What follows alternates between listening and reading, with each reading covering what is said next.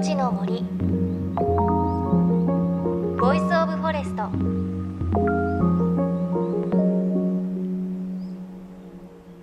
おはようございます。高橋万里恵です。5月16日の金曜日から18日日曜日までは東京浅草では三社祭りが行われます。この三社祭りが終わると東京も梅雨へと向かっていきます。私も子供の頃の写真で行った写真があるんですけれどちょっと記憶にねないんですよね。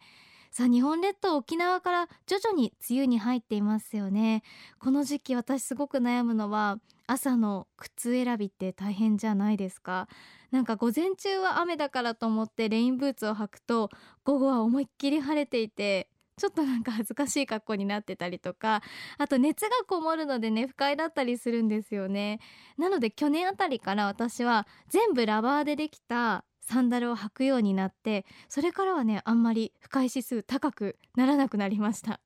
皆さんは何かこの時期快適に過ごす工夫なんてしているでしょうか？さあ JFN38 曲を結んでお送りします。命の森 Voice of Forest。今週も引き続きベストセラー里山資本主義の著者茂谷幸介さんのお話お届けします。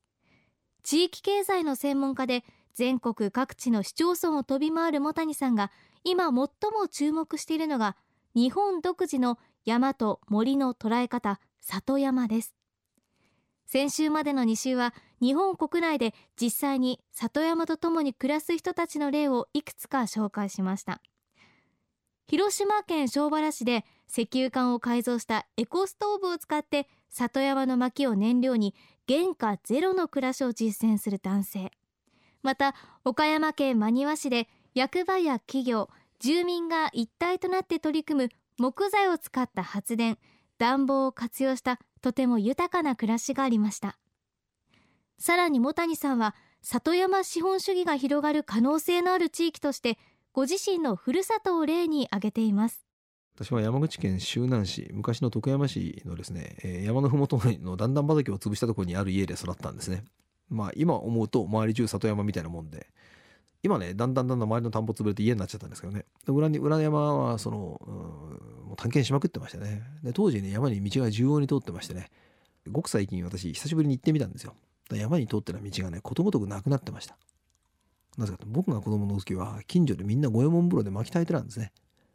だから山に巻き取りに入る人がいてその分そのその道がちゃんとあったんです。でやっぱり今も誰もその音する人いませんから山の木に価値がなくなっちまったんで道もなくなってるんですね。で、まあ、行ってみたら木が生え放題ですよ。誰も気が付かないうちにエコストーブ持ってきてこっそり拾ってきて炊いてる分にはもう炊き放題ですな。あの人口山口県もどんどん減ってますんでね。あの皮肉な話私の故郷では人口減ってる町なんだけど山の上にある盆地では人口が増えてる地区もあるんですよ。交通は年々便利になってますので昔だとあんな山奥に住めるのかっていうところが今15分ぐらいで車で行けるようになっちゃってそういうところに実際あの家構えて山から通勤してる人は増えてるんですよ本当に15分ぐらいで行けるようになったので昔は1時間ぐらいかかったんですけどそっちに広い家を構えて自然の中で、まあ、釣りなんかする人はすぐ横に川があってねいい空気吸って農業もしながら、えー、町場に降りてきて工場に通ってるっていう人は結構いるんですよね。いやあれは東京ではできない贅沢な暮らしですよ。ただ一方で平地があんまりないとこなので残念ながら都市の田んぼが荒れ果てて誰も立ち入れないような状況になってるようなところが結構あるんです。他方で一番山奥にあるものすごい棚田地区が有名になっちまってそこは米も美味しいんですね。でブランド化しましてね。一番市の山奥の棚田地区に逆に住みたい希望がうわーっといるんだけど家がないみたいなことが起きていて。で町にすぐ横の田んぼが荒れ放題っていうことが起きてあったりしてるんですよ。まるで日本の象徴みたいですね。その荒れ放題の田んぼを持ってる人がちょっと気が付いて市民農園に貸してくれるだけで状況が変わるんだけどそれ逆に気が付かない。でむしろ一番山奥の一番加速したところで逆に棚田が見直されて 写真家がいっぱいやってきた写真と写真撮ったりして逆にブランド化が始まっている。ブランドってのはつまり何に価値を感じるという意味ですね。ミーハーにブランドだって言ってるんじゃなくて私はそのことに価値を感じるのでそこで取れた米だとかに高いお金を払いますと。そこに通って写真撮りたい。人に何かをさせる力ですね。それがブランドです。ブランドってのはですね貴重である。そこにしかない。今ここにしかない。私にしかわからない。と思うものに人は価値を感じる。そういうものが里山にむしろあるわけですね。そういうところで自然子供に対する自然教育やってる退職者のグループなんかもあります。面白いですよ。すごくね面白いお話ですよね。一番山奥の過疎化したところこそブランド化が始まっているということでした。でも茂谷さんが東京ではできない贅沢とおっしゃるように私のように東京で暮らす人間大都市で暮らしている人がすぐにできるのかというとちょっとね考えにくいところもありますよね。都会で暮らしながら里山資本主義を取り入れる方法ってあるんでしょうか？里山資本主義はですねコーヒーに入れるミルクみたいなもんで好きな比率で待ち合わせればいいんですね。ほとんどカフェオレにしたい人もいれば一滴だけ入れるっていうこともあり得るわけですね。都会でも十分できます。特定の地域の人と仲良くしてね例えば産直なんかによく買いに行って知り合いになっておくだけでもねお得意様になればふるさと産品をよくね買ってれば向こうの名簿に乗っかってねいろんな案内が来てイベントの誘いとか来てそういうの参加してるうちに知り合いができてなんてやっていくと物々交換の輪に入れていくわけですよね。それだけでも立派に里山資本主義あるいは私はそんな面倒くさいことはしない。一人でやるんだっていう人はベランダで園芸やってるだけでもベランダでハーブ育ててるだけでも里山資本主義でそれもとっとりすぎるからご近所に少しあげてたら代わりにそうめんもらったとかね。そういうの全部里山資本主義ですよ。物々交換で。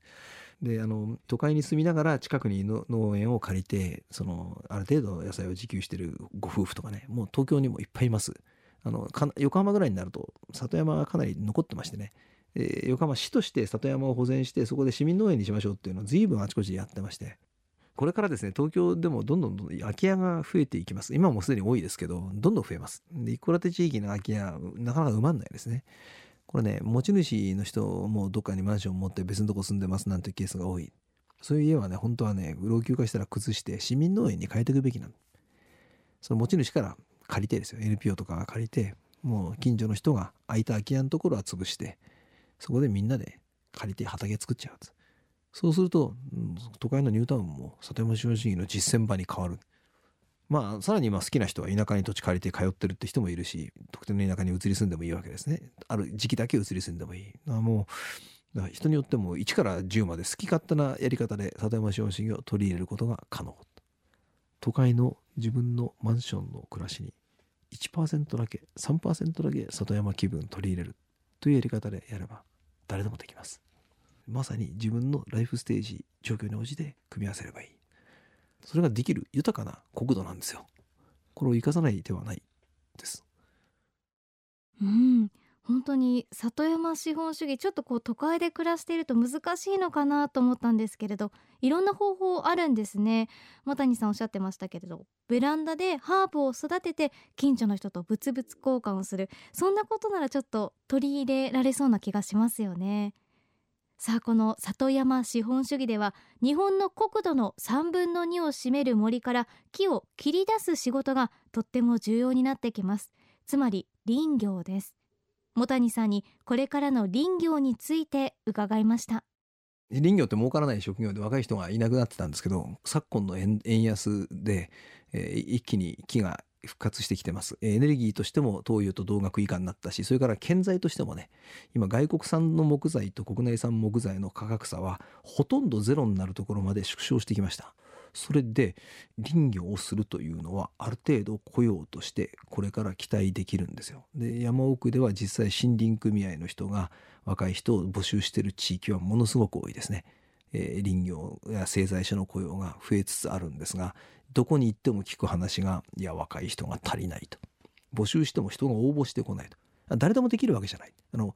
大きい機械を動かしてあの、ね、ガンダム操縦してるみたいな感じなんですよ。大きなこのものすごいものすごい近代化されてビャンパンパンと木をね自動化切ってぶち倒して皮をむいてっていうのは全部巨大ロボットを動かすみたいな作業です。優秀な人材を求むなんですけどもこれが意外に知られてなくてあの人手不足なんですよ。誰か自然が好きで俺巨大ロボットみたいなものを動かしてみたいみたいな人がいたらぜひ山に入って1年2年研修制度もあるのでやられると、まあ、手に職つけるってことですから機械操作できるようになれば、まあ、有望な就職先としてあちこちで引っ張りだこう。うんこれからこう聞くとね山で働く仕事林業って注目かもしれません。そのために私たちも日本の森とそこから生まれる木材にもっと目を向ける必要がありそうです。著書里山資本主義の中には木材を使った建築物の例としてオーストリアの取り組み紹介されています。でオーストリアは木材の技術開発が進んでなんと木造の高層ビルが次々と建てられているそうなんです。例えば本の中では木造7階建てのビルが紹介されています。こうした世界の流れをお手本に日本も木材の価値が見直されるようになったら私たちの街はどんな風に変わっていくんでしょうか？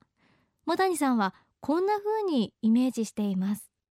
とりあえずは日本にその木造の高層建築ヨーロッパにはどんどん増えてるようなクールでヒップな木造建築がここ5年から10年以内ぐらいに増えてくれると嬉しい。今起きてる話としてオリンピックの選手村を木で作ろうという話があるわけですけどあの何言ってんのって和風建築ですかって違うんでヨーロッパにあるような近代的なガラス張りのオフィスビルみたいな建築が実は木造なんですね。要するに鉄骨や鉄筋の代わりに木が使われてるんですね。そういうものを選手村でもやるし本当はスカイツリーも木で作ってほしかったなと僕は思うんですけどね。これ全然冗談じゃなくて技術的には全くできるばかりかかえって安全なわけなんでね。木で悪いこと実は何もないんですよね。軽くてね。丈夫で。燃えませんので集成剤は、うん、そういう形の出口の有効な木材の利用というのを増やしながらその上で燃余った分を燃料に使うというサイクルを作っていくべきでしょうね。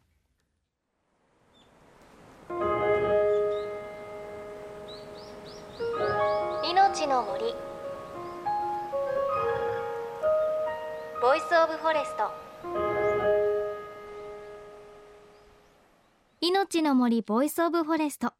今朝は里山資本主義日本経済は安心の原理で動く著者の茂谷幸介さんのお話お届けしました。最後のお話結構びっくりしませんでしたか？スカイツリーも木で作ってほしかったと。しかもそれは技術的に可能であってかえって安全ということでしたよね。あの木は軽くて丈夫で燃えないということでしたがなんか木でできたスカイツリーとか確かにちょっと見てみたかったですよね。この木造が丈夫という話なんですがオーストリアでは CLT という木材を組み合わせた建築材料が開発されています。この木材はコンクリートと鉄の建物と同じレベルの丈夫さがあって火事にも強いということでオーストリアでは木造の高層ビルが増えているということなんです。